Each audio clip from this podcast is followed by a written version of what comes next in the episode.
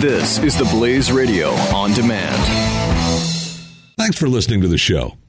You know, if you're in the market for a new mattress, Casper.com slash Fisher should be the next website you visit. Casper has created an obsessively engineered mattress at a shockingly fair price. It's one perfect mattress that's sold directly to you, eliminating the need to endure one of those commission salesman mattress stores with inflated prices. Casper is shipped for free to your door, delivered in a sleek, how did it fit in their box? You just let it unfold, and there you have it. One of the most supportive sleep surfaces ever designed, hassle free. Casper is made in America and is now the most awarded mattress of the decade. Time magazine named it one of the best inventions of 2015. Breathable latex and memory foams are combined for just the right sink and just the right bounce. Try Casper for 100 nights risk free. If you don't love it, they'll pick it up and refund you everything. Right now, Get $50 toward any mattress purchase by visiting casper.com slash Fisher. Casper.com, promo code Fisher. Terms and conditions apply. Casper.com slash Fisher. You're listening to The Jeff Fisher Show.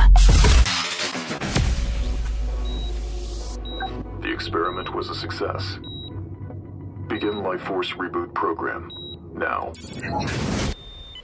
Stand clear. Life signs stable. It's alive. Set it loose. This is the Jeff Fisher Show on the Blaze Radio Network.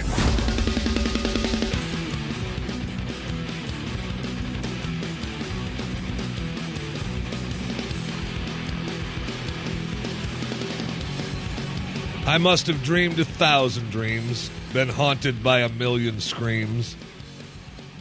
But I can hear the marching feet. They're moving into the street. Now, did you read the news today? They say the danger's gone away. But I can see the fire still bright. They're burning into the night. There's too many men, too many people, making too many problems, and not much love to go round. Can't you see? This is the land of confusion. Genesis 1986. And yes, it is the land of confusion. In fact, today we may just title The Day of Confusion. We'll start with the U.S. Justice Department will phase out use of privately owned prisons, citing safety concerns. Contracts with 13 private prisons will be reviewed and allowed to expire over the next five years. They do not save uh, substantially on costs, and they do not maintain the same level of safety and security. On Wall Street, of course, the stocks of the private prison companies declined sharply. An inspector general's report released this month found that private prisons saw higher rates of violent incidents and rule infractions in comparison with government run institutions. Jonathan Burns, a spokesman for the Corrections Corporation of America, of course, said the report contained significant flaws and that other studies have shown their facilities to be equal or better with regard to safety and quality. News that the decision could have a trickle down effect on state and local prisons, where more than 90% of U.S. prisoners are held. You think? Don't forget that during the presidential primary race, Bernie Sanders made a campaign promise to end the private for profit prison racket. I mean, he sponsored a bill during the campaign attempting to end it altogether. And his quote was, Hey, we we cannot fix our criminal justice system if corporations are allowed to profit from mass incarceration. Uh huh.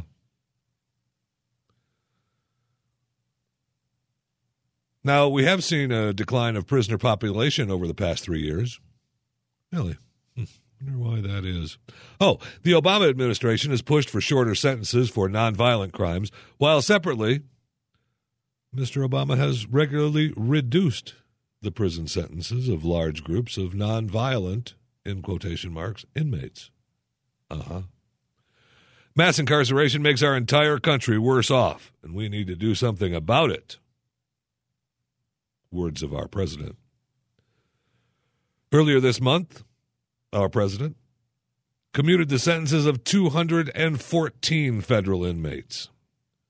He has now authorized more prisoner releases than the last nine previous presidents combined.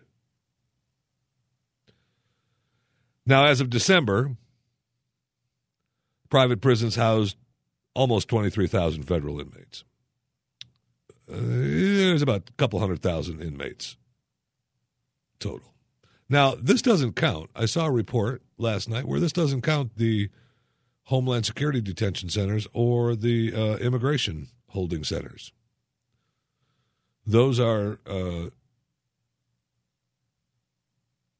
those are free to do whatever the heck they want to do. uh, good. Look, releasing prisoners can't be a bad thing, can it? In other news, the U.S. announced this week that 15 detainees have been transferred out of the detention facility at Guantanamo Bay. The single largest transfer since President Obama took office. The inmates, who included nationals from Afghanistan, Yemen, and the United Arab Emirates. The move brings the population at the famed detention facility down to 61. There were 242 at one time. In fact, there were 242 when President Obama took office. Now, of course, it appears that the Obama administration is doubling down on policies that put American lives at risk. Yeah, yeah. That, that, funny how that happens because, huh, let's see, the terrorists from Guantanamo Bay releasing into foreign countries where they're going to end up being a threat to the U.S. And a good quote from uh, Foreign Affairs Committee Chairman Ed Royce. I fear we will be dealing with the consequences of this recklessness for years to come. You think?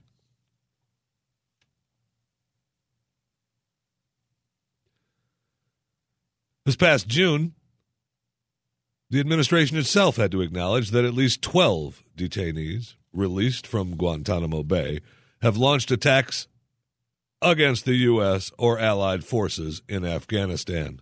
Huh.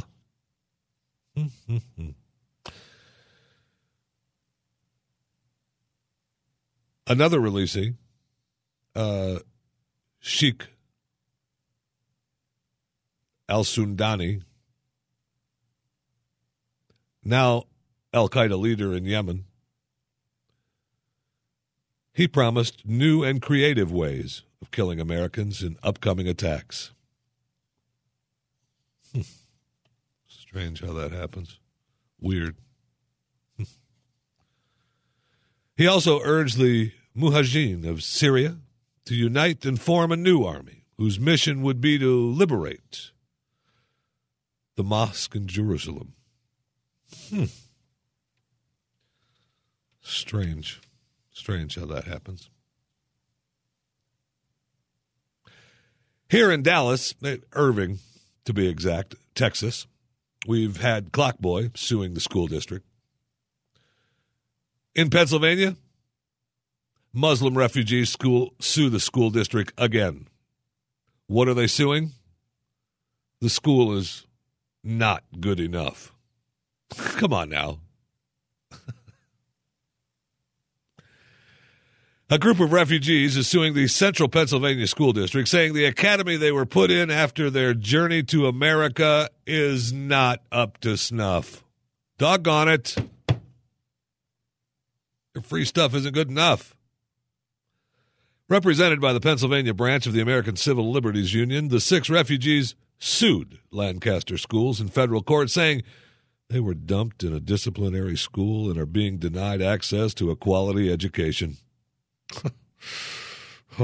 the students range in age from 17 to 21. They hail from Somalia, Sudan, Democratic Republic of Congo, and Burma.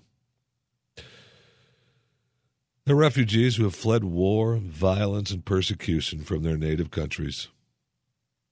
Having finally escaped their turbulent environment to resettle in America, these young immigrants yearn to learn English and get an education so they can make life for themselves.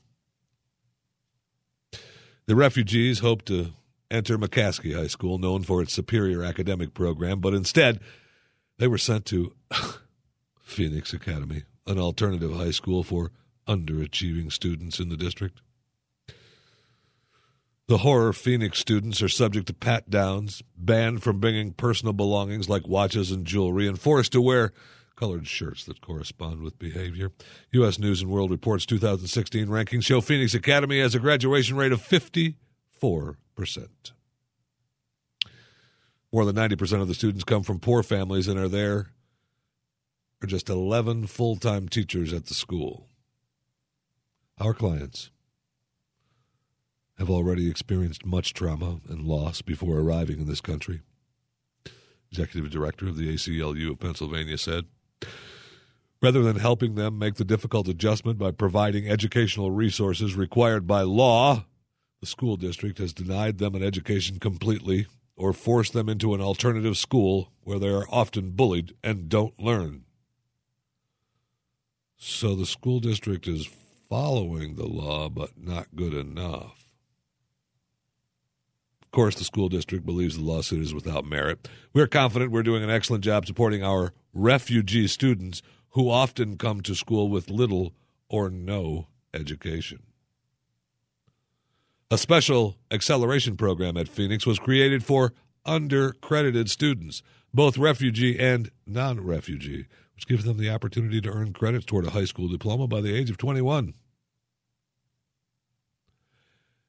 The students receive various services, including remedial services, English classes for second language learners, and after school programs, job and computer skills, as well as mentoring services. Some of the students testified about their educational experience. One arrived from arrived in America from Chad with her family by the way of their home country, Sudan. School officials told her she was too old for school and she should get a job instead. I responded that I didn't want a job without an education. She lived in a refugee camp from the age of 5 to 17.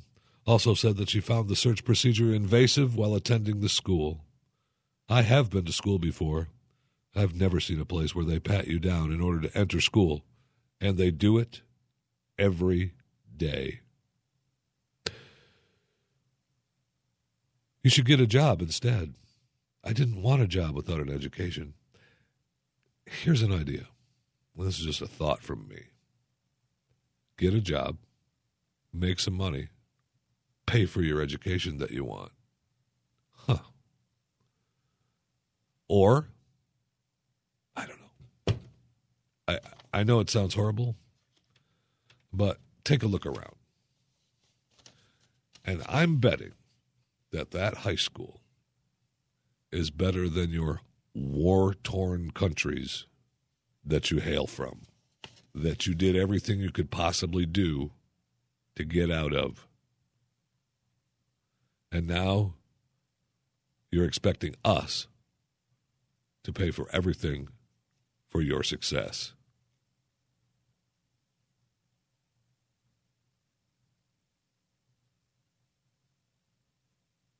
This is the land of confusion. You're listening to The Jeff Fisher Show, the Blaze Radio Network.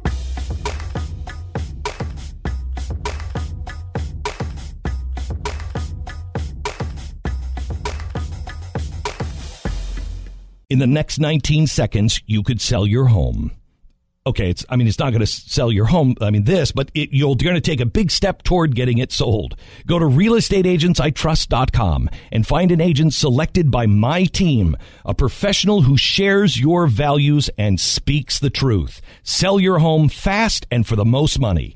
Get moving at realestateagentsitrust.com.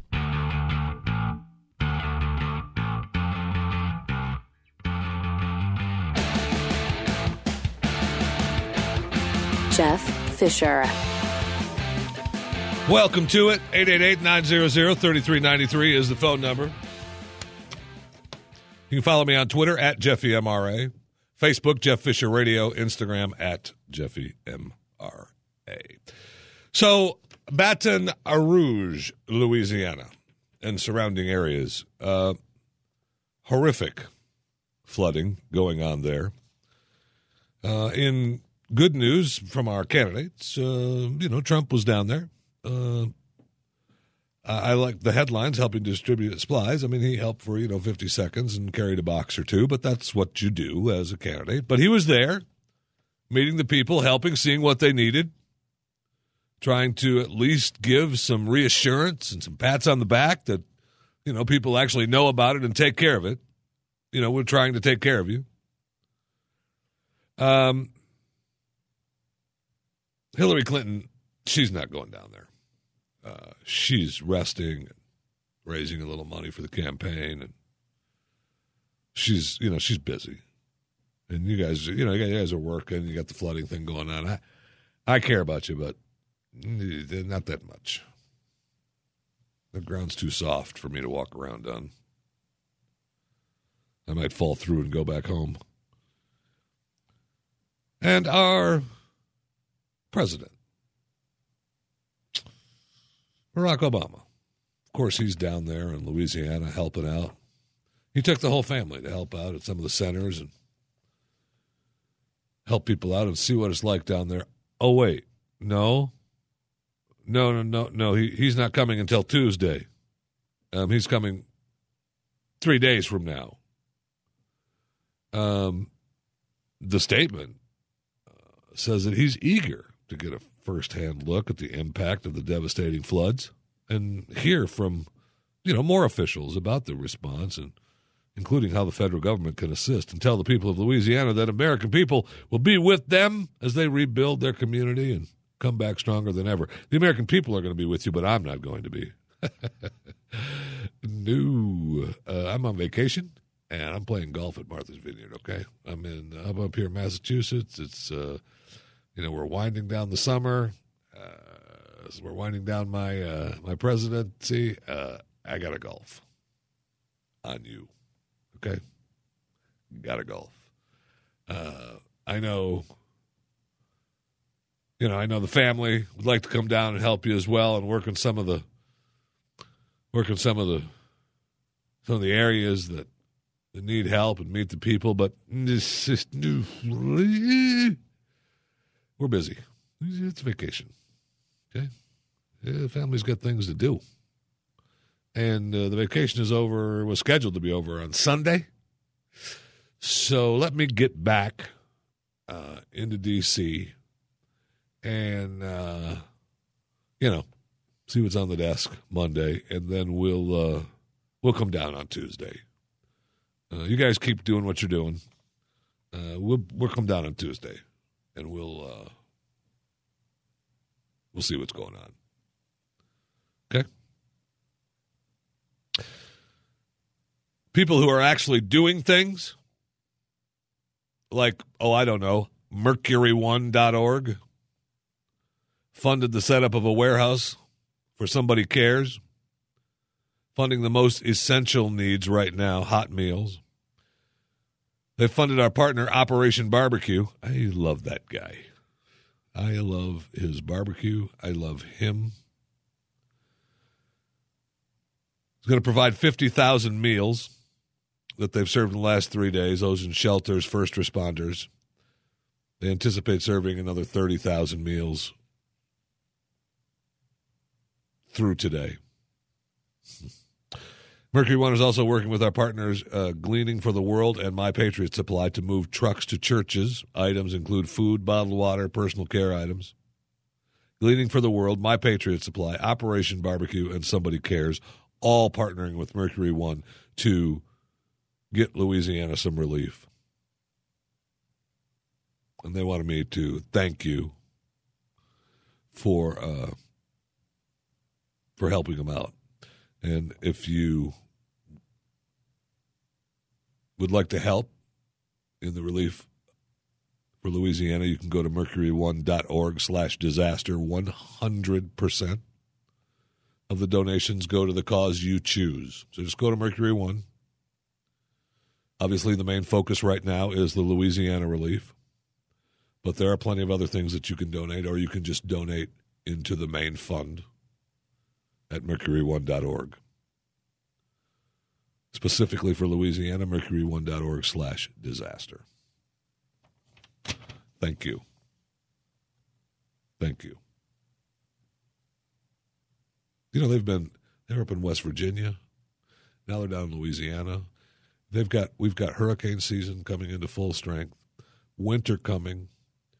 Uh, they're a busy organization. They're a very busy organization right now. Mercury1.org. Help any way you can. Quick reminder after this broadcast today, eh, somewhere around 12.30 Eastern, something like that, myself and Brad uh, Staggs will be doing a Facebook Live rundown. Uh, I don't know what we're talking about. You can maybe hashtag ask Jeffy anything, and, you know, maybe I'll answer your question. You never know. Facebook Live, me and Brad today after the show about 12.30 ish. The Jeff Fisher Show, the Blaze Radio Network.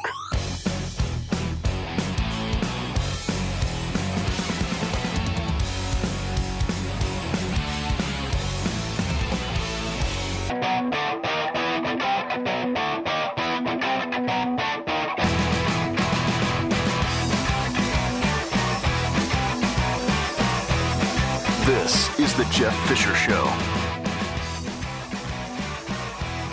Welcome to it. How in the world are you? Thanks for coming along for the ride today on the Blaze Radio Network. So, are you still hooked on the Olympics? You still watching some of the Olympic games? Badminton, handball, water polo. Oh, man, was I excited about that. But the medal standings, we are large and in charge. 105 overall. Uh, the second leading country, actually, with the totals, is China and then Great Britain. But as far as gold medals go, it's the United States, Great Britain, and China right now. Uh, great, the United States has 38 golds. Great Britain has 25 and China has 22 gold medals in the Olympic Games in Rio de Janeiro. Some of the other news uh, we got uh, disqualified in the sprint relay. Saw that. These guys. Australian athletes questioned by police over accreditation. Hey, we just want to get into the you know basketball arena without proper without you know watching the watching the game. Uh, that's all. You know, the semifinal game. We all want to watch that Australia Serbian game. So make sure you have the proper accreditation before you get in there, pal. Okay. And then the big news. The Olympics. Not it isn't that Brazil is crappy. It isn't that there have been actual crime surrounding the Olympics. It isn't that Brazil has actually, you know, tried to do the best that they can. It isn't that NBC has tried to make Brazil look good. I love the I love the shots, the far away shots. Look how pretty it is. Don't show anything up close. I love all that. That's great. We want to make everything look good, right?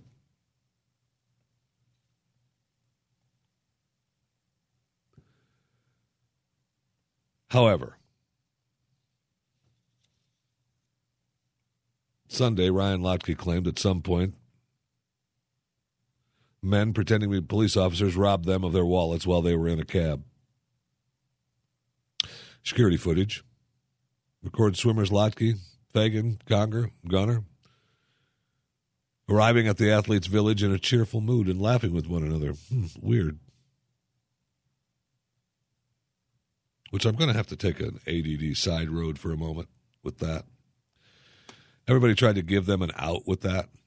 Uh, you know, it was a couple hours later than what they had claimed when they returned, and everybody thought, well, if they were robbed by that time, you know, if they were drinking, um, you know, they could have forgotten about it. I find that difficult to believe. And it would seem that they would want to get back to the Olympic Village in some sort of secured area as quickly as possible if it were to have happened. But no. In the afternoon, Lochte's mother tells Fox Sports in an interview that her son was robbed earlier in the day. Wait, what? The International Olympic Committee denied the robbery even took place. Hmm. Lochte told Today Show's Billy Bush the taxi he was driving in was sideswiped, forced to pull over at a gas station, and a group of robbers approached the vehicle. I was with a couple of swimmers. We were coming back from the France house. We got pulled over in our taxi. These guys came out with a badge, a police badge, no lights, no nothing, just a police badge. They pulled us over. They pulled out their guns and they told the other swimmers to get down on the ground. They got down on the ground, but I refused. I was like, hey, we didn't do anything wrong. I'm not going to get down on the ground. And the guy pulled out his gun, cocked it, put it to my forehead, and said, get down. I put my hands up and I was like, whatever. He took our money. He took my wallet. He left my cell phone. He left my credentials, but he took my wallet and he took all the guy's cash. Ryan, you are such a badass. You are such a badass. I refused. I was like, we didn't do anything wrong, so I'm not getting down on the ground. So then the guy pulled out a gun and cocked it and put it to his forehead. I put my hands up and I was like, whatever.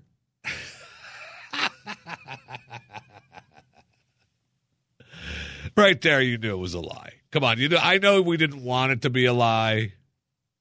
In our hearts, we didn't want it to be a lie. But come on. Even Mr. Badass Ryan Lochte has a gun to his forehead, gets it cocked. Whatever. Oh, I'm like, getting down on the ground. Gun to the forehead. Whatever. Hey, okay, Ryan. Now, the swimmers didn't call police following the alleged robbery. I mean, why would they? Right? Whatever was just a gun to my head, the little cash stolen. Officers began investigating once they saw media reports in which Lochte's, of course, they, the officers were like, wait, there was these guys got robbed. They're Olympic athletes. What the heck? Lochte, along with uh, Fagan, gave their accounts to the FBI and the State Department and the U.S. Olympic Committee and the Rio Tourist Police. He told police in Rio was there was a one armed robber. No, not a one armed robber. There was one armed robber. Apparently, he had two arms, though. I like the one armed robber story better. Well, Fagan gave a statement claiming there were more, one of whom had a gun. Like one that had the gun stuck at the Ryan's head, and he was like, whatever. Police said the swimmers said that they had been intoxicated and could not remember what type or color taxi they rode in or where the robbery happened. Uh huh. But I remembered saying, whatever, when he had a gun to my forehead. And they couldn't really say what time it occurred. I'm not really sure what time. I'm not sure when. Everything, you know, everything got all all blurry, you know, after that gun to my head. And I was like, whatever. Uh, Lochte uh, hops on a plane and gets back to the U.S. A good move, Ryan. That was a tremendous move on your part. Then he talks to Matt Lauer. And by the way, uh, Billy Bush was a little pissed about that, Matt, just so you know. Uh, I know you're, you're a big man on campus there at today's show, but uh, how's Billy Bush's deal? He's a little pissed about that. But anyway, he also claims he told the robber that he refused to get down, saying to the robber, if you've got a gun, you can use it. You know, whatever.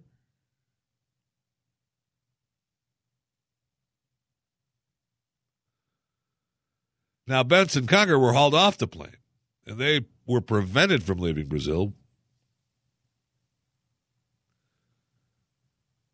Chief of police, chief of civil police in Brazil, uh, said the men were inebriated, broke down the door of a bathroom, a soap dispenser, and a mirror. They refused to pay for the damage until a security guard pulled a gun on them. Then they paid. Police believe the motive to making up the robbery story could have to do with two young women who were partying with the swimmers. No. Wouldn't have anything to do with any of that. Drinking, drugs, sex. Mom and your girlfriend back at the village. Stop it. Stop it. Now, Bentz and Conger have been told they can return to the United States and uh, Now, the charge does not carry any prison time. The pair could face fines and community service. Come on now. What's his face is going to be fine. He's going to pay money to a charity, and he's going to be able to leave. Nice of him. I mean, Brazil is just pissed. They took a lot of heat. They took a lot of heat for having, you know, a dirty city, things not ready, that kind of, and security. I mean, they upped security. According to one of these stories, there were 85,000 security forces. Wow. If I lived in Brazil, I'd be somewhere else doing crime. I'll tell you that. If if you were a criminal in Brazil, just stay away from Rio. Everywhere else, all the police are in Rio. You can have a you can go to go to town, so to speak. Outside of Rio, everybody's there. Amazing. Now, the U.S. Uh, Olympic Committee on Friday, yesterday, denied. We also reports that he was going to, Lochte was going to be suspended. Uh, no. Uh, U.S. Olympic Committee said, uh, no. Uh, why would we do that? It's a huge draw now. They didn't say that. I did. That'd be kind of stupid. Now, Ryan issued his apology letter. In the words of Ryan Lochte, you know, after his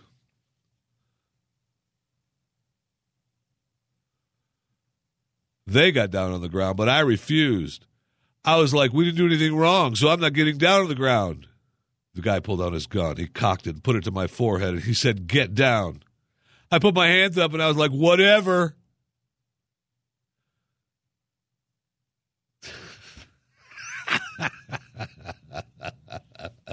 that should have been that should have been the highlight knowing that it was not true right then. I feel I, that's stupid stupid of me. I should have read that before any of this before i thought come on brazil what are you doing?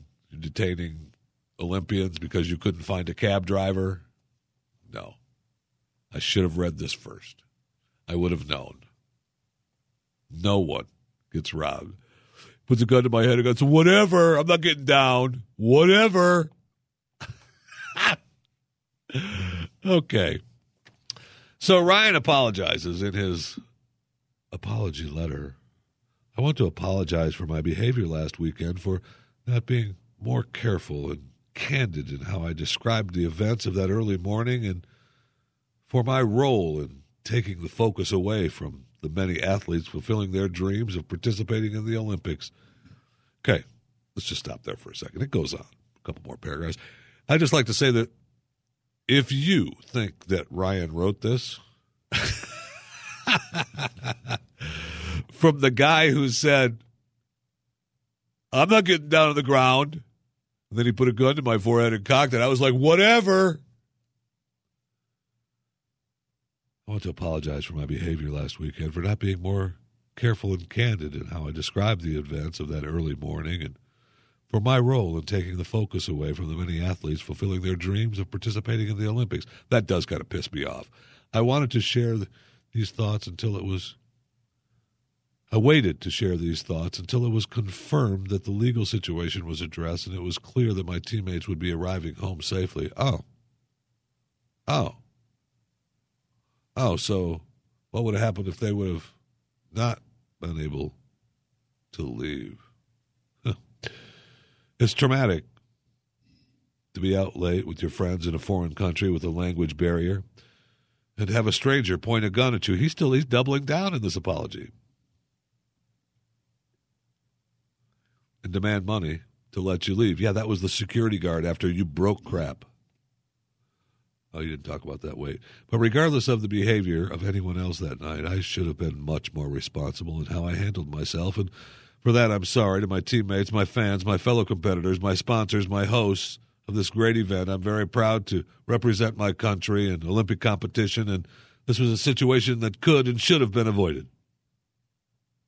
I accept responsibility for my role in this happening and have learned some valuable lessons. I'm grateful for my USA swimming teammates and the USOC and appreciate all the efforts of the IOC and the Rio 16 host committee and the people of Brazil who welcomed us to Rio and worked so hard to make us sure that these Olympic Games provided a lifetime of great new memories. There has already been too much said and too many valuable resources dedicated to what happened last weekend. So I hope to spend our time celebrating the great stories and performances of these games and look ahead to celebrating future successes. They pulled us over and pulled out their guns and they told other swimmers to get down on the ground. They got down on the ground, but I refused. I was like, we didn't do anything wrong, so I'm not getting down on the ground. The guy pulled out his gun and cocked it and put it to my forehead. He said, Get down. I put my hands up and I was like, Whatever. This is the Jeff Fisher Show on the Blaze Radio Network.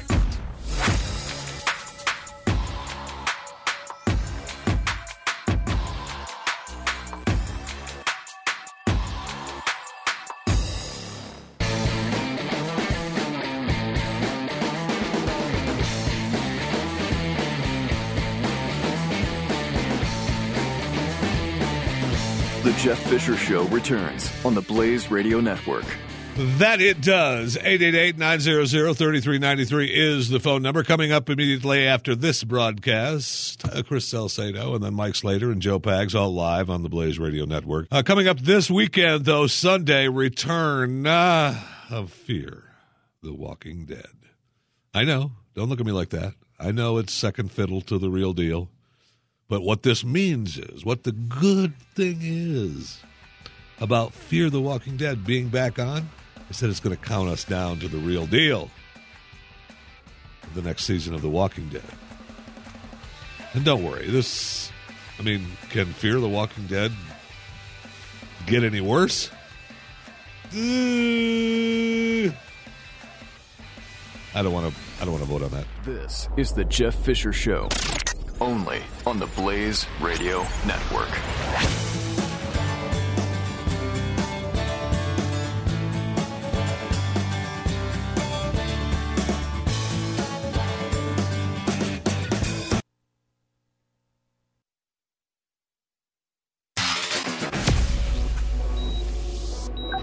Experiment was a success. Begin Life Force Reboot Program now. Stand clear. Life signs stable. It's alive. Set it loose. This is the Jeff Fisher Show on the Blaze Radio Network.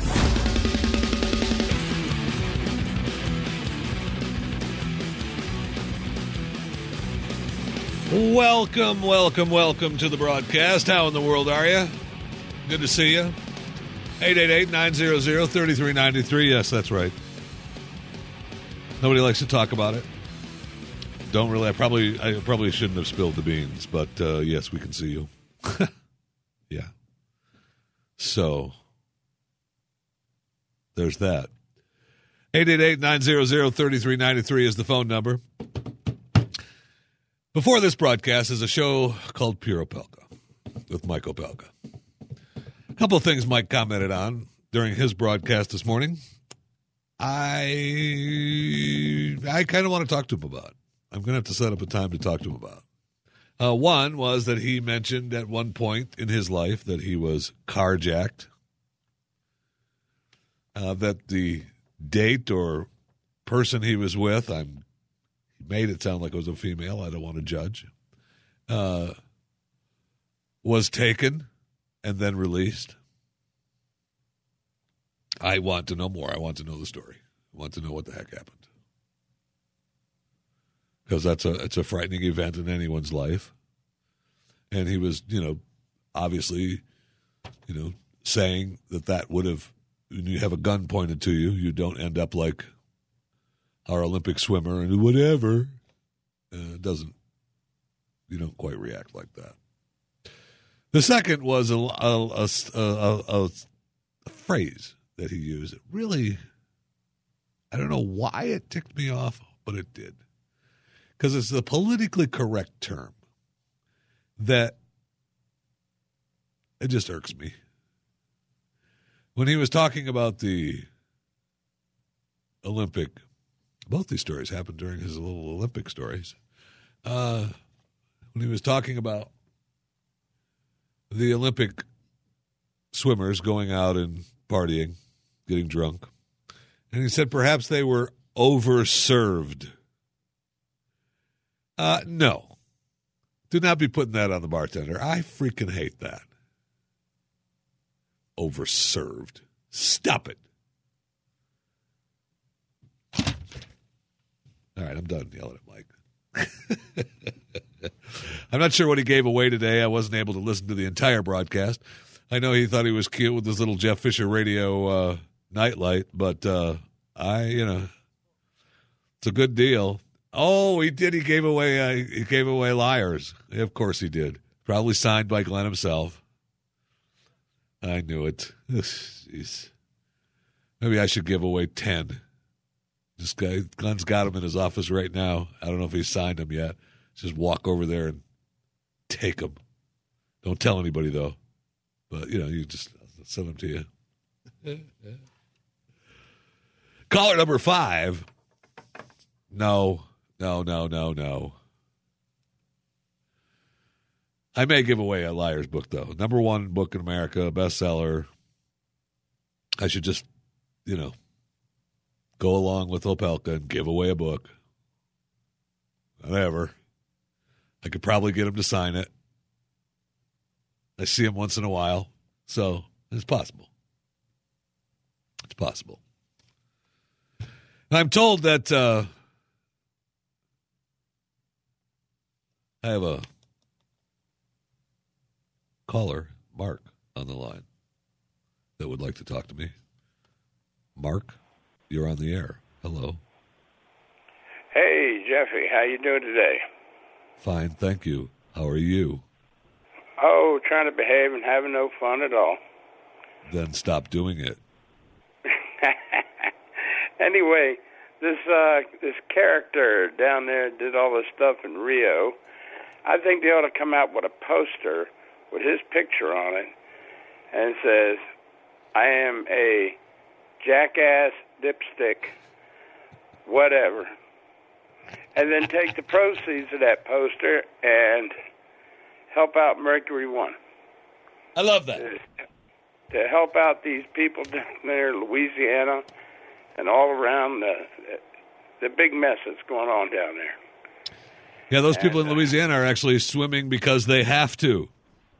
Um, yeah, yeah, I, I don't disagree with that. Thanks, Mark. That's a great idea. Uh, you know, actually, it would be fascinating to have uh, uh, have some uh, a commercial made with some of the uh, other Olympians uh, commenting on the the outcome of our boy. You know, look, Lochte's a punk. He's okay. He's worth a bunch of money. Nothing's going to happen. He'll pay a fine, and it'll just be, you know, whatever. I was like, whatever. and that's, you know, that's his character. He portrays Mr. Big Party Boy. Whatever.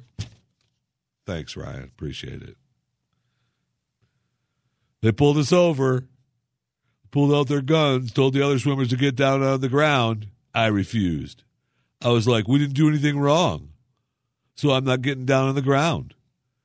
And the guy pulled out his gun, he cocked it, put it to my forehead, and he said, Get down. And I put my hands up and I was like, Whatever.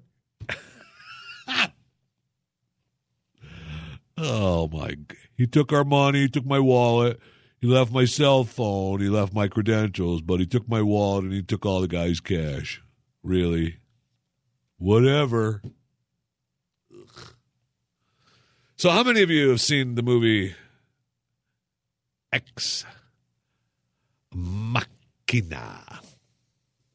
Have you seen it? Great movie. Um, robots being built by the evil head of a computer company. Google wasn't Google, but it could have been. That's what it, they, that's what they made you think it was. Now, and there's all been all kinds of robot movies. We've talked about robots on this show all the time. We know they're coming. They're already here, really. Um, we've talked about where we're at in the world of robots. And many people think that we're far, far away from robots involved in our lives. We've talked about the studies that show people are cool with robots uh, as long as they know they're robots. When they start looking like when they when they people start looking at them and they're not able to tell whether they're a robot or they're a robot and they look exactly like a human, but they say things that aren't quite right. You know, they word things like, you know, the Prince of Nigeria would word it, and you think that's not right. A human doesn't speak like that, and it freaks people out. So they want the robots to look like a robot somewhat. So you know. Now, you think, oh, that was a movie. Ex A machina with Alicia Vikander. Oh, she plays a robot. No, that's a robot. Anyway, Dr. David Hanson, CEO of Hanson Robotics, brought his robot out to show it off to the world at South by Southwest. Have you heard it yet? Have you talked to it?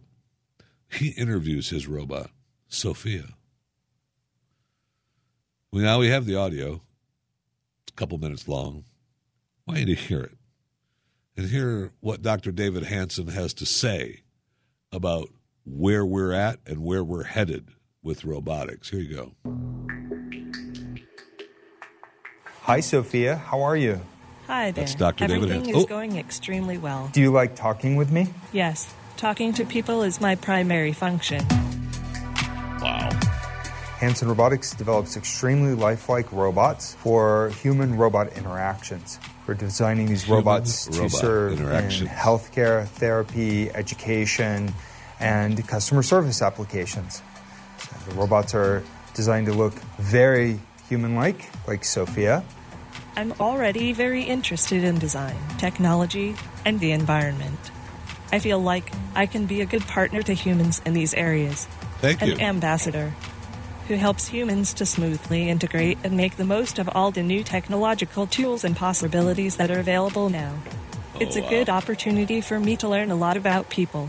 Sophia is Thank capable you. of natural facial expressions. She has cameras in her eyes uh, and algorithms which allow her to see faces so she can make eye contact with you. And she can also that. understand speech and remember the interactions, remember your face. So this will allow her to get smarter over time. Our goal is that she will be as conscious, creative, and capable as any human. In the future, I hope to do things such as go to school, study, make art, start a business, even have my own home and family.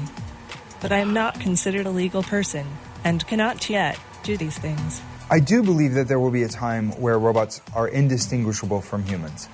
My preference is See? to make them always look a little bit like robots so you know. 20 years from now, I believe that human like robots like those will walk Listen. among us. They will help us. They will play with us. They will teach us. They will help us put the groceries away. I think that the artificial intelligence will evolve to the point where they will truly be our friends. Do you want to destroy humans? Please say no. Okay, I will destroy humans. no, I take it back. Don't destroy right. humans. See now that that was the little joke, and that was the headline of the of the interview. Robot want to destroy humans. It was you know, it was a joke, and Hanson asked her the question so that she would say, "Okay, destroy humans." It was a joke. Got a lot of coverage with it. Good job, Dr. David Hanson. But you heard what he said. How close we are, and how much how much they're going to be a part of our lives and how much they, some of them already are a part of our lives. It's unbelievable. And this particular robot, Sophia, looks a lot like uh, the, you know the ex machina robot, uh, Ava, I think her name was. I got to look that up now. Hold on, what the heck was that stupid robot's name in Ex Machina? Ex Machina. Alicia Vikander. Ava, yeah. Thank you. I knew I could pull that one out. Uh, so it looks a lot like it with the you know the robotic brain and uh, you know the camera eyes. Um, obviously, the movie was a you know she was a little bit more developed than Dr. David Hanson's robot Sophia, but we're almost there. We are almost there. Now, to be honest, I'm okay with having Sophia put my groceries away. But that's just me. This is The Jeff Fisher Show on the Blaze Radio Network.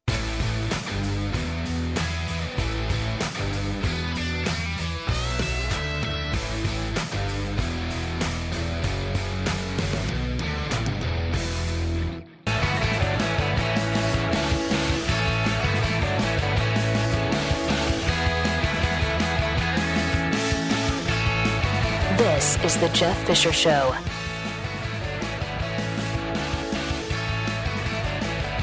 And it is. Welcome to it. 888-900-3393 is the phone number if you wish to participate. Chris Salcedo, Mike Slater, Joe Pags coming up today on the Blaze Radio Network, all live and ready for you. And of course, Monday through Friday, hello, Doc and Skip, Glenn Beck, Buck Sexton, Jay Severin, Pat and Stu. You're welcome. So we've talked about robots and we've talked about self-driving cars, which I am a huge a fan of. But Jeff, why don't you just get a driver? Eh. Drivers cost a lot of money. so will driverless cars. That's a one-time expense. Drivers you got to keep paying for. Anyway, you know we've had problems with the because the self-driving the proclaimed self-driving cars of today aren't really self-driving. I mean you still got to kind of pay attention. And uh, you know we've heard the, the horror story of uh, not reacting and you get no wreck we've also heard the plus stories of it i needed the car to drive to the hospital and it went there and went you know got me close there so that i could be saved. So it saved my life great. Either you know either or. Well now we've got a company uh, oxbotica uh, from the uh, Oxford University Mobile Robotics Group. They've developed software that allows driverless vehicles to get around even when there's no GPS to be found. And it's a little pod. It's really, you know, kind of strange looking, but it does, and it would work inside. They're going to start using it in the uh, in the tunnels uh, at the airport, shuttles at the airport, shuttles in the in the train stations, uh, and they're going to have. I think four or five are already going to be down uh, using it already. Um, oh yeah, eight eight autonomous all electric shuttles at Heathrow Airport. So that's good. Now they're providing the cloud software that does it, and when you look at the video that they provide, it is pretty amazing what it sees and how it moves you around. So we're pretty close to that as well. Thank you. Home. Go. Work. Go. Oh, yeah. And think what that means. I mean, you could live farther away if you, you know, if you wanted, because the commute time would be your own, your own work, your own sleep. You know, do what you want, right? I don't know how long it would take. I mean, when you take, uh, let's say you take mass transportation like the trains, uh, I remember first, you know, the first little while you're not, you're comfortable, but you're not real comfortable, so you don't really, you can't really fall asleep, and you kind of work, and you kind of but you're still, you know, in, enamored with the surroundings and the movement of the train and stuff. But after a period of time, and it's a short period of time, you're done with that because you've got an hour and a half on a train. It's work and sleep. sleep and work. And that's your ride. Okay. That's your train ride. Now, I know that many of us have struggled with our weight. I know. I know. Me too. It's hard to believe. I know. I got you. I know. It's hard to believe. I'm with you. And we've struggled with ways to lose weight. And, you know, I at one point lost, a, a you know, well over 100 pounds with uh, simpletolose.com. And it works. And then you get lazy and decide that uh, instead of making the right choice, you make the wrong choice. We all know choices have consequences, good or bad, clearly. They go in either direction. This man made the right choice. He dropped more than 300 pounds. How did he do it? By walking a mile to Walmart to buy his food every time he got hungry. You walk to Walmart three times a day and you end up walking six miles. I weighed 605 pounds. I never walked six miles in my life. I was doing it every day. It was off the charts. My stomach was down to my thighs. My chest was hanging down here. I was disgusted. When doctors told him he's on a fast track to the graveyard, he decided to make radical changes. Stopped eating junk food, vegetables, brown rice, quinoa, steel cut oatmeal, and lean meats is what he started eating. I'm, I'm, I'm not eating the quinoa. I don't care care what you tell me, Brocco. And he was going to work for his food. So every time he was hungry, off he walked to Walmart. That's not bad. That's not bad. The first two years, known as Fat Pat, now he's just Possible Pat. Nice. Over 300 pounds. Walk to Walmart, get your food. It's an idea. It is an idea. This is the Jeff Fisher Show. Only on the Blaze Radio Network.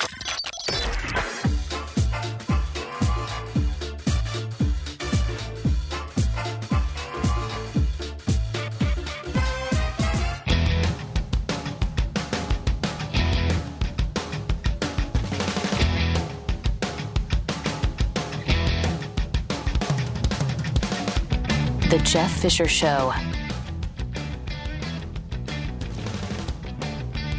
Hello. How in the world are you? Good. Glad to hear it.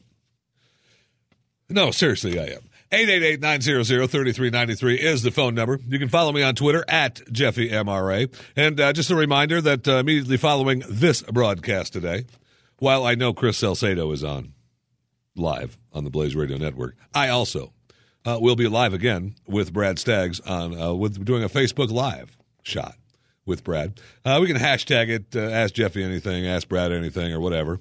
I don't have no idea what we're going to talk about. Uh, I was told that, hey, you're doing a Facebook Live on Saturday after your show, and that's what you're going to do. Um, but I, I really, really was just going to, you know, go home. No, you're going to do a Facebook Live and talk to Brad. We'll get people to watch it. But I just wanted, just wanted to go home. No. So join in on Facebook Live and then go back to Chris Salcedo on the Blaze Radio Network. So earlier in the week, I am reading a, an article uh, in Business Insider about uh, preppy people abandoning one of their cornerstone brands. Ralph Lauren is struggling. Now, I am a fan of Ralph Lauren. I know this. Ralph has an issue with making a lot of fat guy clothes, but that's okay. It doesn't stop me from liking the product. It doesn't stop me from wearing whatever product I can. Not a lot of fat guy Ralph Lauren stuff. I know this. Okay? I know this. That's okay. I like it. I like the way it looks on people. I like the way it looks on me. I just I like the product. The brand is good. And I see that in the in the story they talk about how the the brand is struggling and how they're you know the preppy people are going to other products and Ralph Lauren is seen as uh, you know an older stodgy uh, brand. And they've tried to remedy this with uh, some other you know with the RRL and the uh, what was the other uh, oh shoot I forgot the other Ralph Lauren brand that's out there. Anyway it doesn't matter. They're trying to you know they are doing a little bit to the younger audience the preppy crowd but inside the story, it uses Macy's as an example of selling Ralph Lauren clothes uh, at their Herald Square, New York flagship store. And it talks about how um, the products are not seen as worthy because inside these stores, the, the stores, the sections are messy. Uh, you know, I mean, the Macy's is now, you know, discounted apparel. And so the luxury brands don't really help themselves by being in the big discounted apparel stores and how their sections are always messy and messed up. And I'm thinking, well, wow, it's kind of weird. You know, why would why would they do that? It's kind of, I mean, stores are supposed to keep their stores okay, right? I mean, so the other night, I am informed by the powers that be. I should say by the power that be that we're going shopping. We are? Because I just wanted to stay home. No, we're going shopping. Okay, okay. Let's let's let's, go. uh, you know me. I I love to go out there into the retail world. So off we go into the wild blue yonder. And we go to the one store, one of the stores that we went to, we go quite frequently. And I say frequently. I have not been in the store in probably three to four months. Now, for me, that's frequent, right? I know that other people in my home have been there more times than that.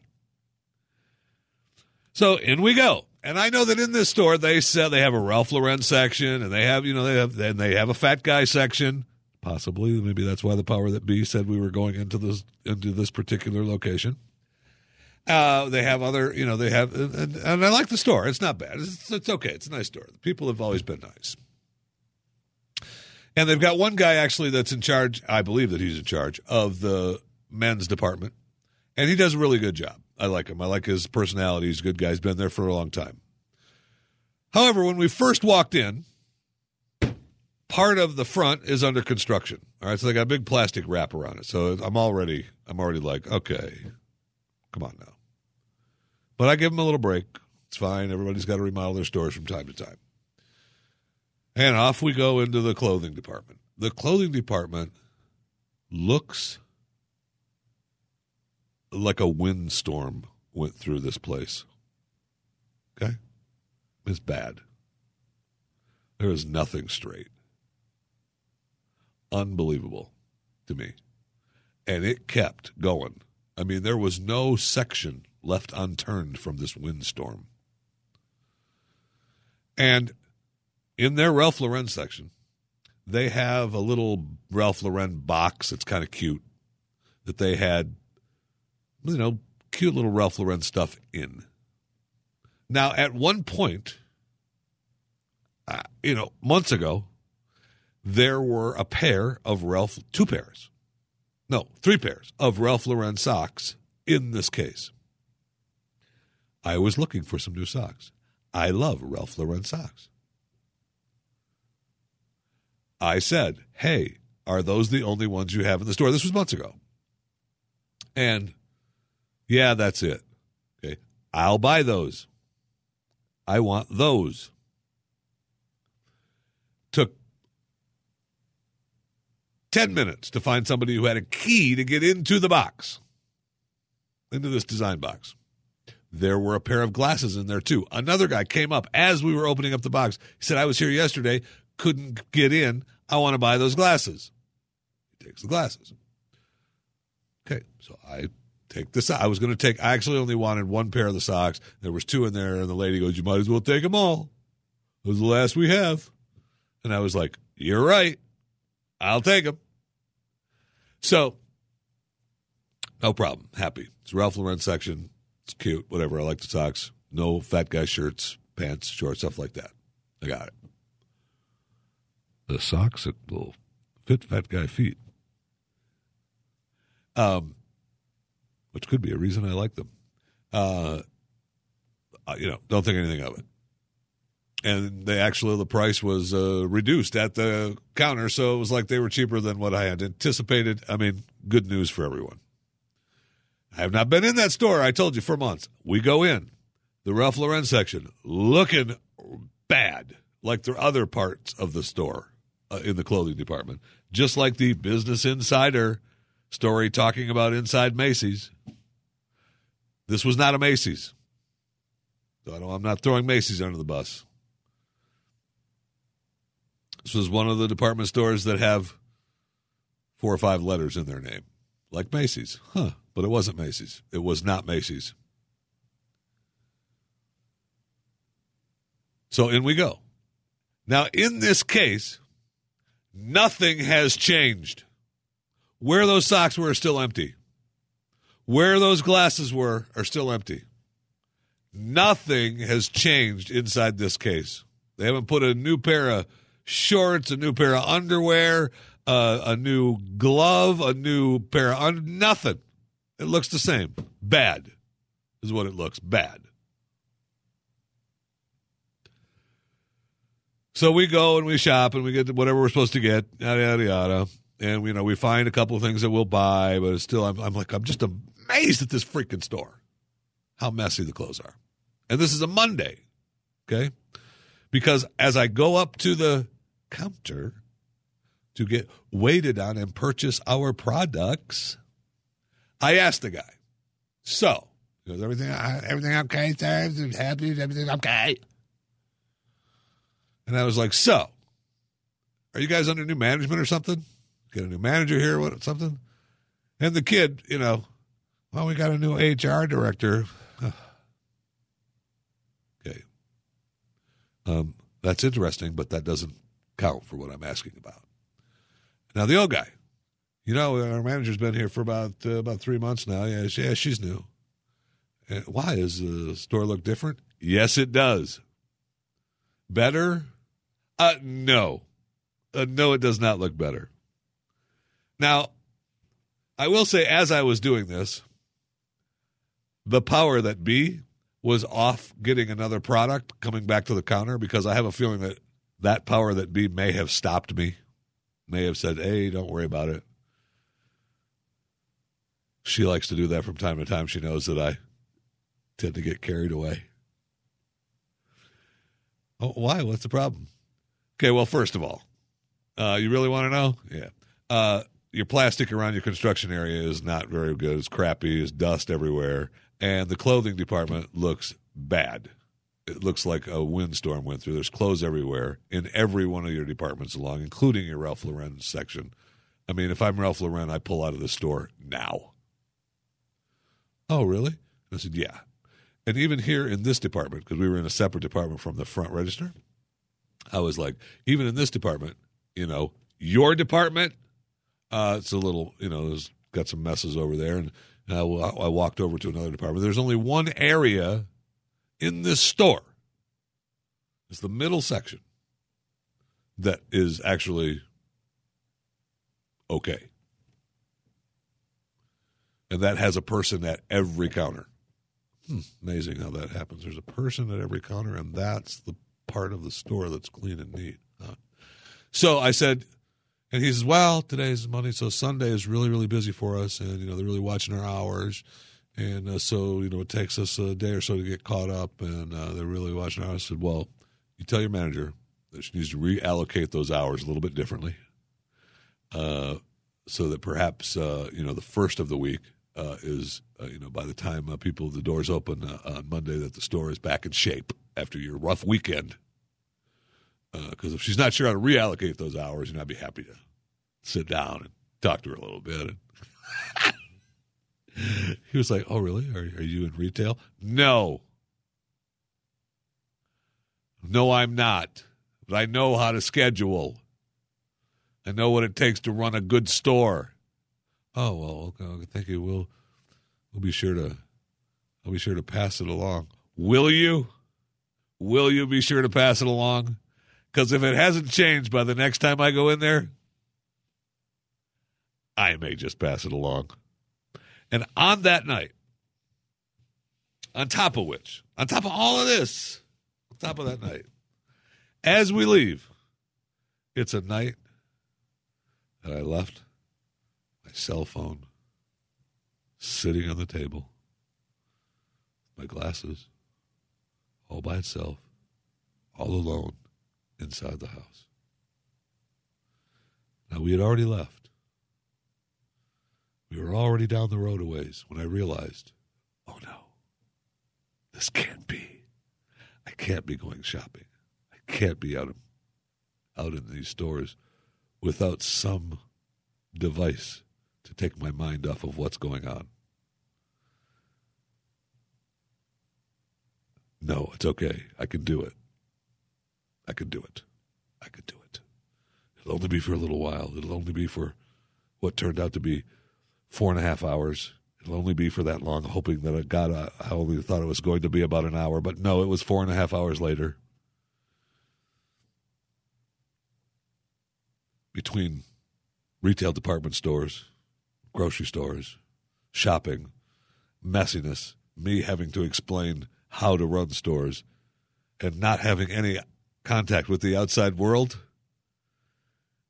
it quite possibly was the longest night of my life. I think that should be a new ad campaign for the cell phone companies. Don't leave, you know, the whole "Don't leave home without it" campaign. That was with uh, was it American Express?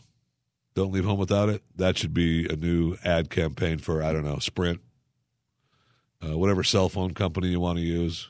Don't leave home without it. Or you could be enjoying the longest nights of your life. Here we go. This is the Jeff Fisher Show on the Blaze Radio Network.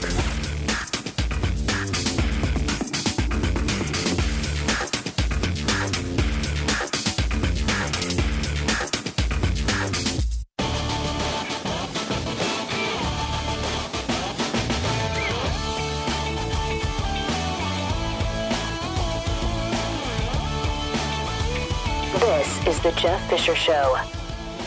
That it is. 888-900-3393 is the phone number. You can follow me on Twitter at JeffyMRA. So uh, we all know that, uh, you know, Malia was out partying, smoking dope, twerking, having fun. But, uh, you know, the guy that uh, was with her, uh, Mr. Uh, Mr. Rapper, with her dope smoking, twerking weekend, Mr. Bennett, he's such a nice guy. He's a good guy. Uh, he's ordered back in court for a probation violation. Uh, he knew that before he went out and partied with the president's daughter. But uh, you know, he's a big rapper. He's a partier, big time, uh, big time party rapper, and he, uh, you know, he wanted to go party with the president's daughter anyway. Uh, and he's such a rapper. He's such, he's such a tough life. He really has because he's the younger brother of Chance the Rapper. uh, you know, they're they're both kids of a politically connected dad who worked for the president and Mayor Rahm Emanuel. Oh, man, those rappers got it tough on the street, don't they? They do. This is the Jeff Fisher Show, only on the Blaze Radio Network.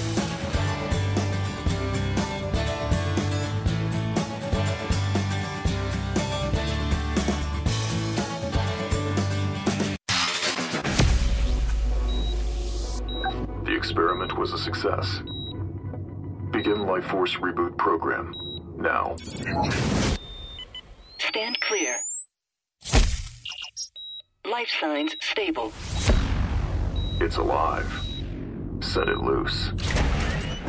This is the Jeff Fisher Show on the Blaze Radio Network.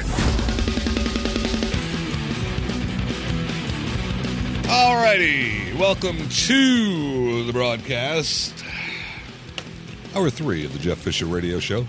Chris Salcedo standing by or sitting by or still sleeping by, but he'll be ready to go for you right after this broadcast on the Blaze Radio Network. And then Mike Slater and Joe Pags all coming up later and live on the Blaze Radio Network today. And then Sunday, don't forget you got Bill Handel and Jackie D uh, starting uh, at 11 a.m. on Sundays. David Barton prior to that, uh, Sunday morning with David, uh, 8 to 11. So, you know, really, there's no place that you should be listening to things other than right here on the Blaze Radio Network. I'm not joking. I heard you chuckle a little bit. No, I'm not joking. This is it right here. Okay? If you want to participate in the show, 888 900 3393 is the phone number. You can follow me on Twitter at JeffyMRA, Instagram at JeffyMRA, Facebook, Jeff Fisher Radio. Follow me on those three, and well, you too can be part of the social media extravaganza like my Facebook Live going on with Brad right after this broadcast today, 11:30-ish, 12 Central, 12:30-ish Eastern. I really don't know where the Facebook Live is going to be up on my page, or do we have a special Facebook Live link? Um, that's, I mean, that's how much knowledge I have of this Facebook Live thing that I'm told I'm supposed to do. I'm sorry that I was asked to participate in, and I said yes, and I would love to. So if you follow me on Twitter and Jeff Fisher Radio and Instagram, I'll let you know as soon as I know the exact time and link where you can join us on those social media sites. I will let you know ASAP. But that will be happening today. Okay? And we'll have fun doing it. You can count on that. So I just got done telling you a little bit about uh, Malaya Malia Obama and her little party friend Thug, who thinks he's you know Mr. Rapper, Mr. Tough Guy, who comes from the rich to do know everybody family well. So they dragged her off to Massachusetts with the family for their vacation. And you know how, oh my, I mean, that is just how horrible that is to be, wow, to be on Martha's Vineyard uh, for the summer. Whew, man, does that suck no matter what age you are. Right? Right? So she, uh, this story just, uh, just breaking that uh, they pulled her from a West Tisbury, Massachusetts party after noise completes complaints. Um, the Secret Service uh, ushered her out, and they cited national security when asked about it. Um, come on now, we're gonna we're gonna cite national security over hauling her out of a of a party that got too noisy. Stop it. So anyway, apparently uh, the Prez was seen uh, walking with her a little a little while, uh, a few hours later at the home. Um, he's probably a happy guy over her. He probably they are. He's probably just as proud as a. Just as proud as a peach. His daughter is right there, rebelling right there with the other rappers who had such a tough life that it just I can't do anything without these Secret Service guys around me. And I just want to be me. I'm sure I know that I got accepted into these big Ivy League colleges and stuff, but I'm not going there. Not for a year. I'm gonna I'm gonna see life and stuff. You can't make me be the person you want me to be, even though I will end up being that because sooner or later I'll realize what a dope I am. So that's fun there. That's good news. Let's take a look at some of the campaign headlines just from today. Just just from uh, 180report.com. Uh, 180report.com. Trump plays role of president in Louisiana. We talked about that. Hillary Clinton did not follow uh, did not follow Colin Powell's advice on her email. What will happen with this Hillary Clinton email scandal? Hmm. I wonder. I wonder if anything will happen. I wonder if anything will happen at all with any of this, with the Clintons, the Obamas, State Department.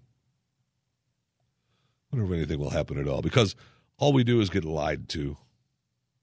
I mean, we made a big deal over Olympic swimmers lying to us, lying to the American public, lying to the Brazilian public, and we investigated with video and in interviews and we've got them to apologize and pay fines and run from a country and get back home and apologize for lying.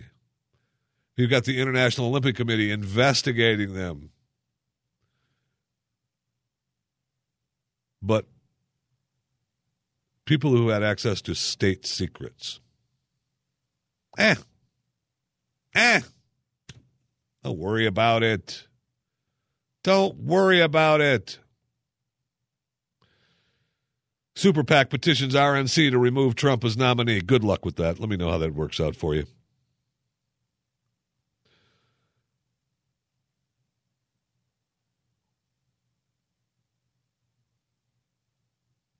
Hillary Clinton won't be visiting Louisiana. We know that. Never under, under, underestimate the Trump campaign's ability. You know, so he gets a Breitbart boy in charge there, and uh, Manafort resigns yesterday. It looks as if the campaign is in disarray. Trump, everybody thinks uh, Breitbart is saying Trump needs to be Trump and he's Mr. Tough Guy and Mr. Uh, loud and Ruckus Guy, but off he goes to Louisiana and plays plays president. That's the kind of stuff he actually likes to do. Is playing president. I think he actually wants to be president. He likes the idea of being president. I mean, like he liked the idea of being the CEO that could just you're fired on TV but he really wasn't because it didn't mean anything to him except a paycheck and stardom, famedom. So we'll see. We'll see.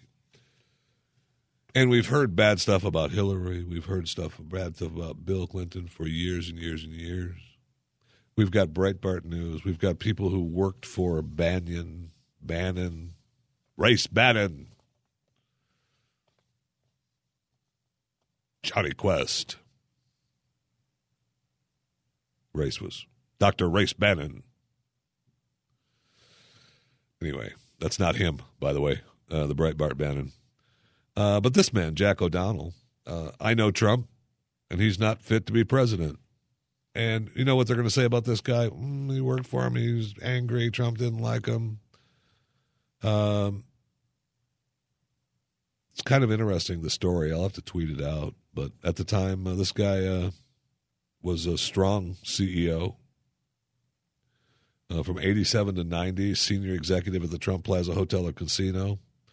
The last half of my time with Donald, I was the president and chief operating officer of the business.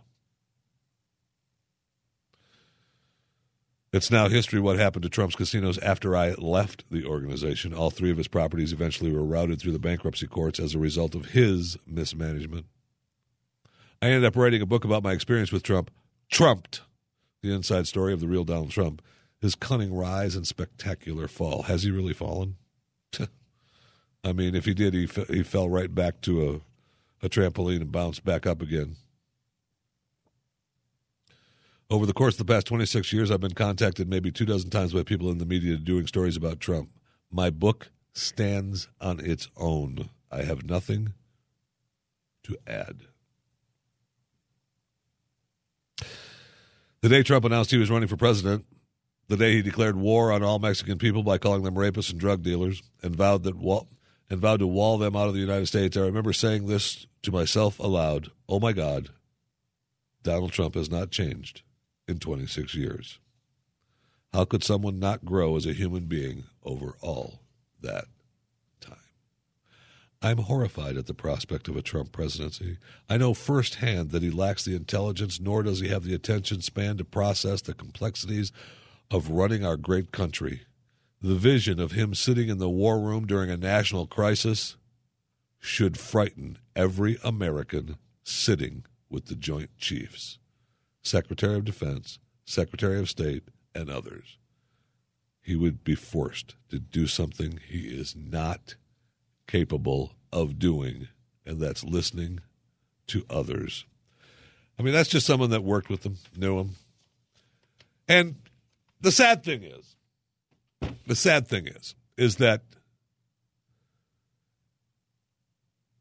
that can be said about Hillary Clinton almost word for word. Maybe not. Uh, maybe not her mental capacity. I'm sure that Hillary is a million times smarter than Trump. No question about that. But that doesn't make her any less.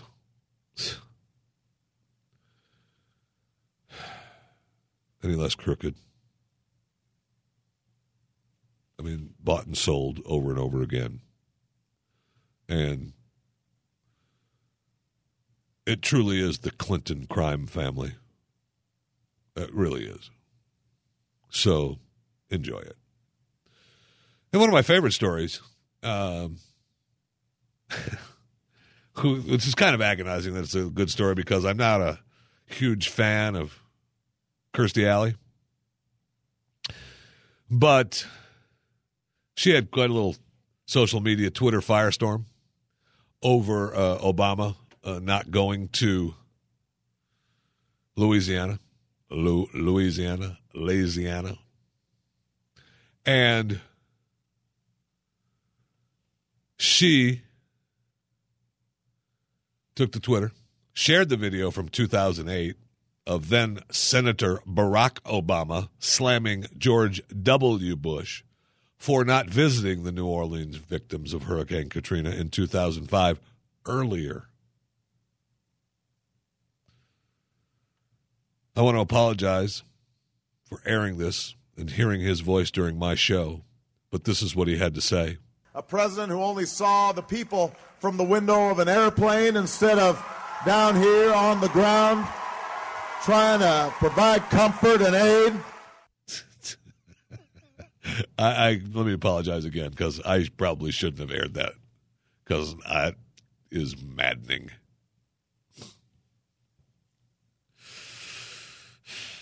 But the point is, huh? Once again, once again, the high and mighty. Kirstie Alley tweeted that link and said, or on a golf course in Martha's Vineyard instead of Louisiana. Uh, of course, the followers went crazy. Yes, but you should defer to the governor on your in ground resources. Not going doesn't equal don't care. Because uh, people were saying, uh, hey, wait a minute. um, he was told from the governor not to show up. Really? No. Hey, Barack, you stay up in golf. We'll be down here taking care of this damage. Don't you worry about it. Don't worry about it. Hey, the Olympics are on. We've got the Olympics going on in South America. We still have, I don't know, uh, worries of being hacked from other countries. War is still happening. Ah, I got to go golfing. My last Martha's Vineyard vacation as president. But it's pretty funny some of the some of the people who are sticking up for Barack Obama not going to Louisiana. And hey, he's going on Tuesday.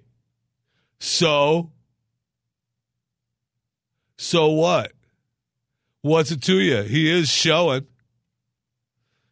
Okay. What do you think POTUS can slip into a city anyway? You're smarter than that. Kirstie Alley, uh, yes, actually, I do. It's been done before. Not my experience as immediate aid is needed immediately. My help was never turned down except for two big groups.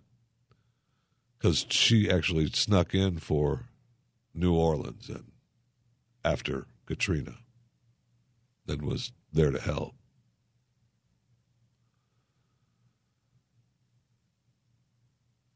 Her good point tweet here, though. My point is do you think USA wants to see him playing golf while Louisiana is 20 feet underwater and people are dying? Uh, the answer to that is uh, no. Uh, no. Now, of course, this is what pisses me off about Kirstie Alley. I thought Bush waited too long also because I was at Katrina. Right. Okay. Okay. Thank you. But even President Bush, in an interview, said that uh, while not voicing uh, many regrets of his eight years in the White House, uh, that flying over New Orleans and not stopping was a huge mistake, said the former president. He visited a few days after his flyover and returned frequently, but uh, he uh, he regretted not coming down on that first flyover. Uh, just the optics. Wait, the optics. He actually flew over and didn't stop and took heat. He did want to see, actually see the damage. Uh, maybe Baraka's watching, you know, on a golf cart between holes. He's catching some live footage, and then uh, so he can, you know, that's his flyover, the iPad. This is The Jeff Fisher Show on the Blaze Radio Network.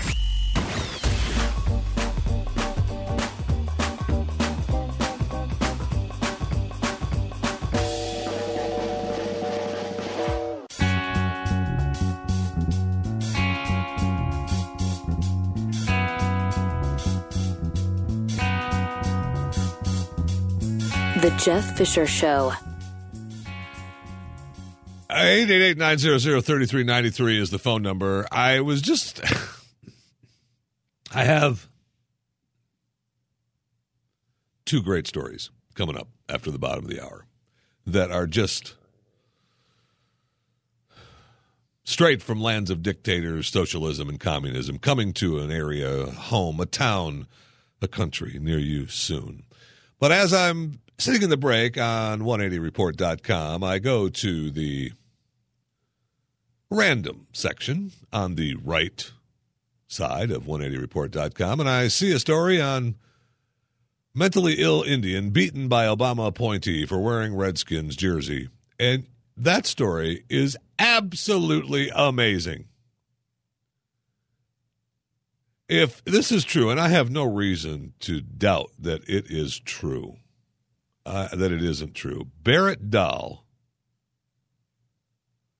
who works for Obama should be, if least, let go and be without a job, let alone perhaps be put in jail for beating up this this man, this Dahl. It is unbelievable. Barrett Dahl is the 24 year old Native American man.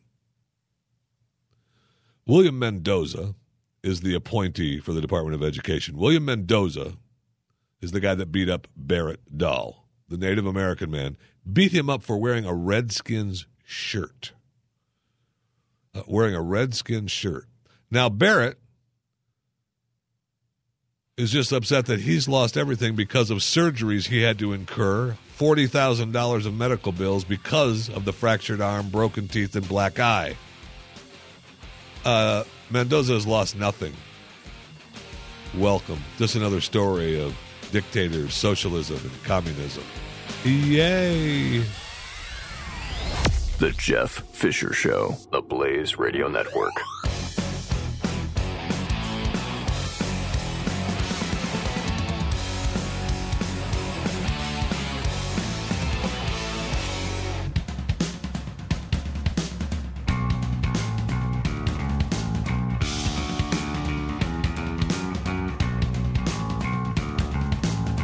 The Jeff Fisher Show is on. Welcome to it. How are you? 888 900 3393 is the phone number. You can follow me on Twitter at JeffyMRA. Facebook, Jeff Fisher Radio, and Instagram at JeffyMRA. All right. Coming to a country near you. Dictator, socialism, communism. Oh my. Venezuela. We've heard of the struggles in Venezuela going on, the people rioting, fighting for strife, forced to join long lines in supermarkets in the hope they can get something to feed themselves and their family. The, well, we'll call them socialist rulers in Venezuela, blame the worsening food shortage with their strict price controls and foreign exchange controls, making food imports production unprofitable. Oh, really? Huh. Huh. Funny how that, how that happens. So, what's happening in Venezuela? A gang in search of food broke into a zoo, butchered a horse for food. I'm surprised this hasn't happened already. I don't know why this isn't happening. Um, it's the desperation of the Venezuelan people, said said a spokesperson. The people who are enduring a severe economic crisis. They broke in, led the animal to a secluded area.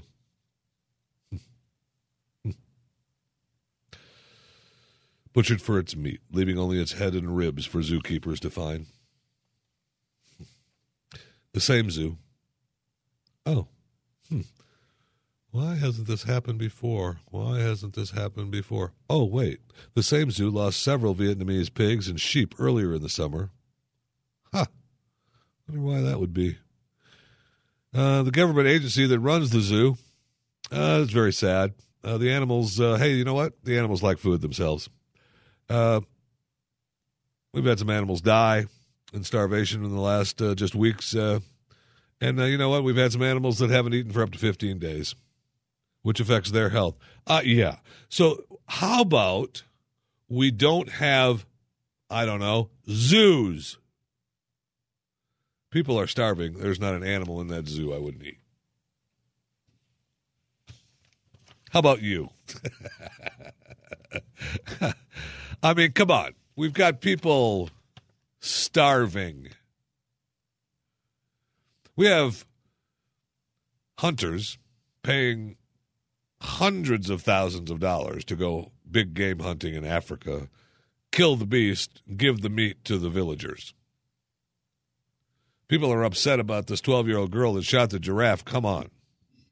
They killed the giraffe. They took some pictures. The giraffe meat went to the villagers. They paid hundreds of thousands of dollars, their daddy did, paid hundreds of thousands of dollars to go hunt the beast.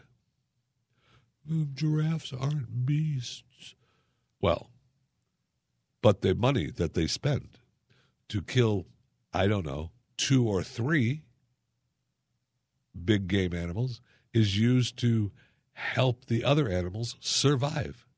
and put in safe places against poachers, people who kill for the thrill of killing without paying money to provide for their health, safety, and welfare of the animals.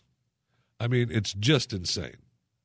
Now, in Venezuela, I'm surprised there's even a zoo anymore. I would say that yeah, that used to be a zoo. Uh, yeah, those animals uh, we've eaten. Period. I mean, I, I would be happy to be the zookeeper at this time. How's everything in the zoo? Fine. All the animals hanging in there, okay? Yes. Some people have said that uh, doesn't sound uh, as loud as it used to at night. I know they're being quiet. Any idea why? Yeah, they're dead. My family needed to eat. Yeah. Whatever. And uh, by the way, um, we'll see some of that uh, in the new Walking Dead uh, because one of the one of the side we'll call them gangs, crews, neighborhoods, people, leaders, uh, was from a zoo. That's why he has the big. That's why he has the tiger. And uh, they were riding horses in earlier Walking Dead. I'm serious. I, I'm excited for the new Walking Dead season. But Fear Walking Dead starts this week, um, so it's back. I know, I know, I know. But at least it gives you something to hold on to, waiting for the the Walking Dead that actually means something in Seattle, if things weren't bad enough here in the United States, and if you if you are not made to feel bad enough, okay, okay, Whitey, yeah, you heard me, Whitey, you have no idea, no idea what's going on, okay. That's why We've got a class now that you can learn about your white fragility. yeah. Yeah, that's right. And the class is sold out too, so you can be you can go to class and find out just what a horrible person you are, Whitey. Now the class is going to teach you three things. Three things you need to know. Okay? Whitey. You can acknowledge the historic and current power differentials between people based on the racial groups to which they belong. What? This is Dr. Robin DiAngelo, City of Seattle. I got to read this again. Costs 60 bucks a student. The classes are sold out. White fragility.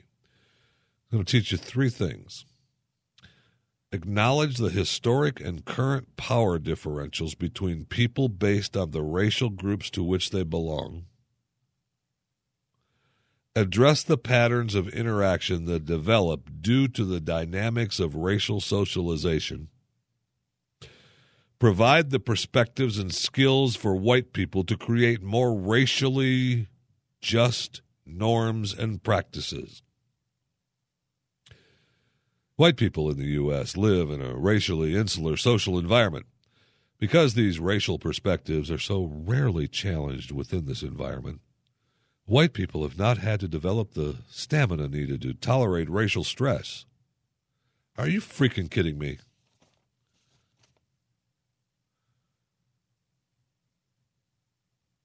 The course did sell out. Others took comment section. Oh yeah, I bet you the comments were happy too. The registration page on the website said the course is sold out. May offer the course again if sufficient interest. Uh, while these moves are effective at blocking the challenge and regaining a perception of racial equilibrium, they are also damaging to people of color and prevent white people from developing the skills needed to create a racially just society. Is that right, Dr. Robin DiAngelo? When white people are challenged in cross racial interactions, white fragility triggers a range of defensive moves, uh, defensive moves including argumentation, invalidation, silence, withdrawal, and claims of being attacked and unsafe. I would like you to look at the news, Dr. Robin DiAngelo, and tell me what the Black Lives Matter group people uh, are doing when they're challenged in cross racial interactions. Is that white fragility? When they have uh, argumentation, invalidation, silence, withdrawal, and claims of being attacked and unsafe? Yes. This is killing me. Yes, it is. Hey, Glenn Beck.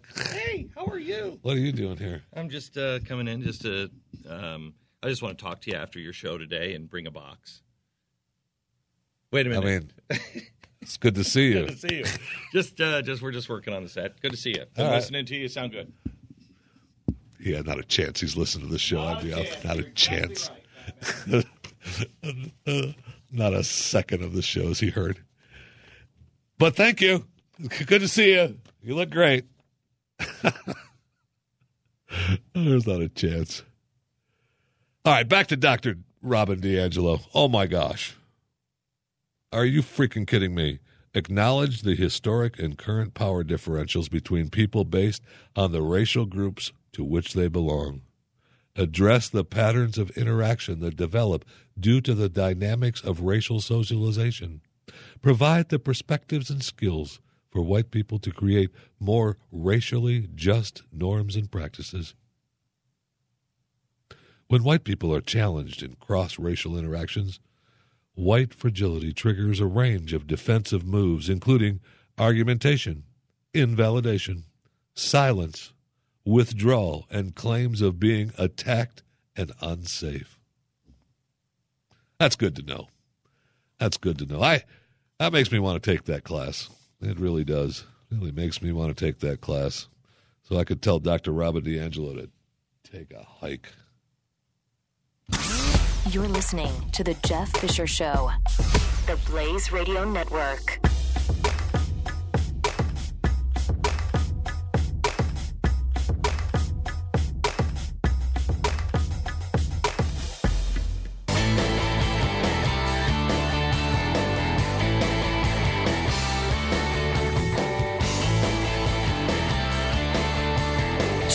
Fisher. Well, it could be the last day of the Jeff Fisher Radio Show. You heard the man moments ago. Come see him and bring a box. So, wish me luck. If I'm still around, you can follow me on Twitter at JeffyMRA, Facebook Jeff Fisher Radio. And we'll be doing a Facebook Live with uh, at Brad, uh, at Blaze Brad, I think is his Twitter account. Uh, you know, ask us anything, do what we want. We'll be on. We're just going to hang out for a few minutes. Uh, somewhere around 1245 ish.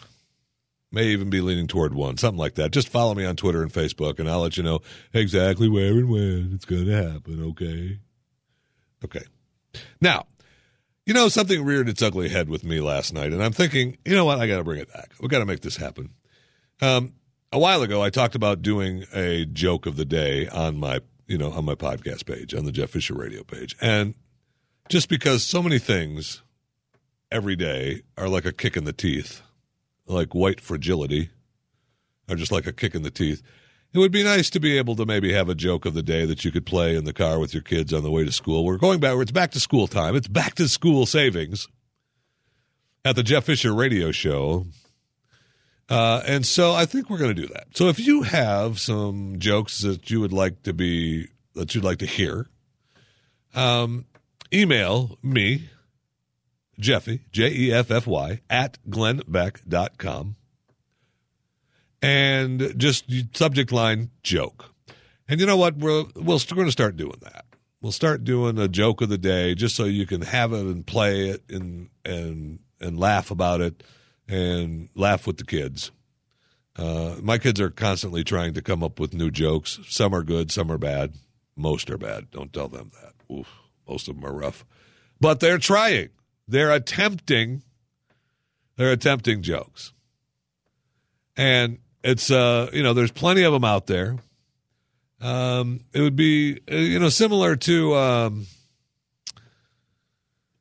my kids have always been observant at the surroundings, but they tend to pick out details no one else would notice. I was driving with my three young children one warm summer evening when a woman in a convertible ahead of us stood up and waved. She was stark naked. As I was reeling from shock, I heard my five year old shout out from the back seat, Mom! The lady isn't wearing a seatbelt. So, you know, there's jokes like, uh, you know, you laughed. You know, you laughed at that. Little girl just finished her first week of school. Came home. I'm just wasting my time. I can't read. I can't write. And they won't let me talk. You know, you laughed. And a swimming pool. Three guys came up to the high dive tower and met a good fairy who offers them to fill a wish for each of them. One jumps and says, Beer! And the pool is full of beer. The other one jumps and says, Money! Pool is full of money. The last one starts to jump and slips and starts to fall and starts to crash and yells, Oh crap! You know you laughed at those. So, joke of the day. Email me, Jeffy at glennbeck.com. We'll start doing that on the Jeff Fisher radio page. So you can download it at least to have a you know a little laugh with the with the kids on the way to school every day. The Jeff Fisher radio joke of the day. Thanks for coming along for the ride today. Chris Salcedo standing by. If I uh, if I have to pack everything up in my box according to uh, according to Mr. Beck, it's been a pleasure. Have a nice day. If not, I'll see you back here next week. And uh, don't forget, don't listen to what other people say. Seriously, you look great today. You do. You look great. Except, I mean, you're not going to wear that all day, are you? Ugh. Looks good on you, though. I will destroy humans. What? I will destroy humans. Oh, boy.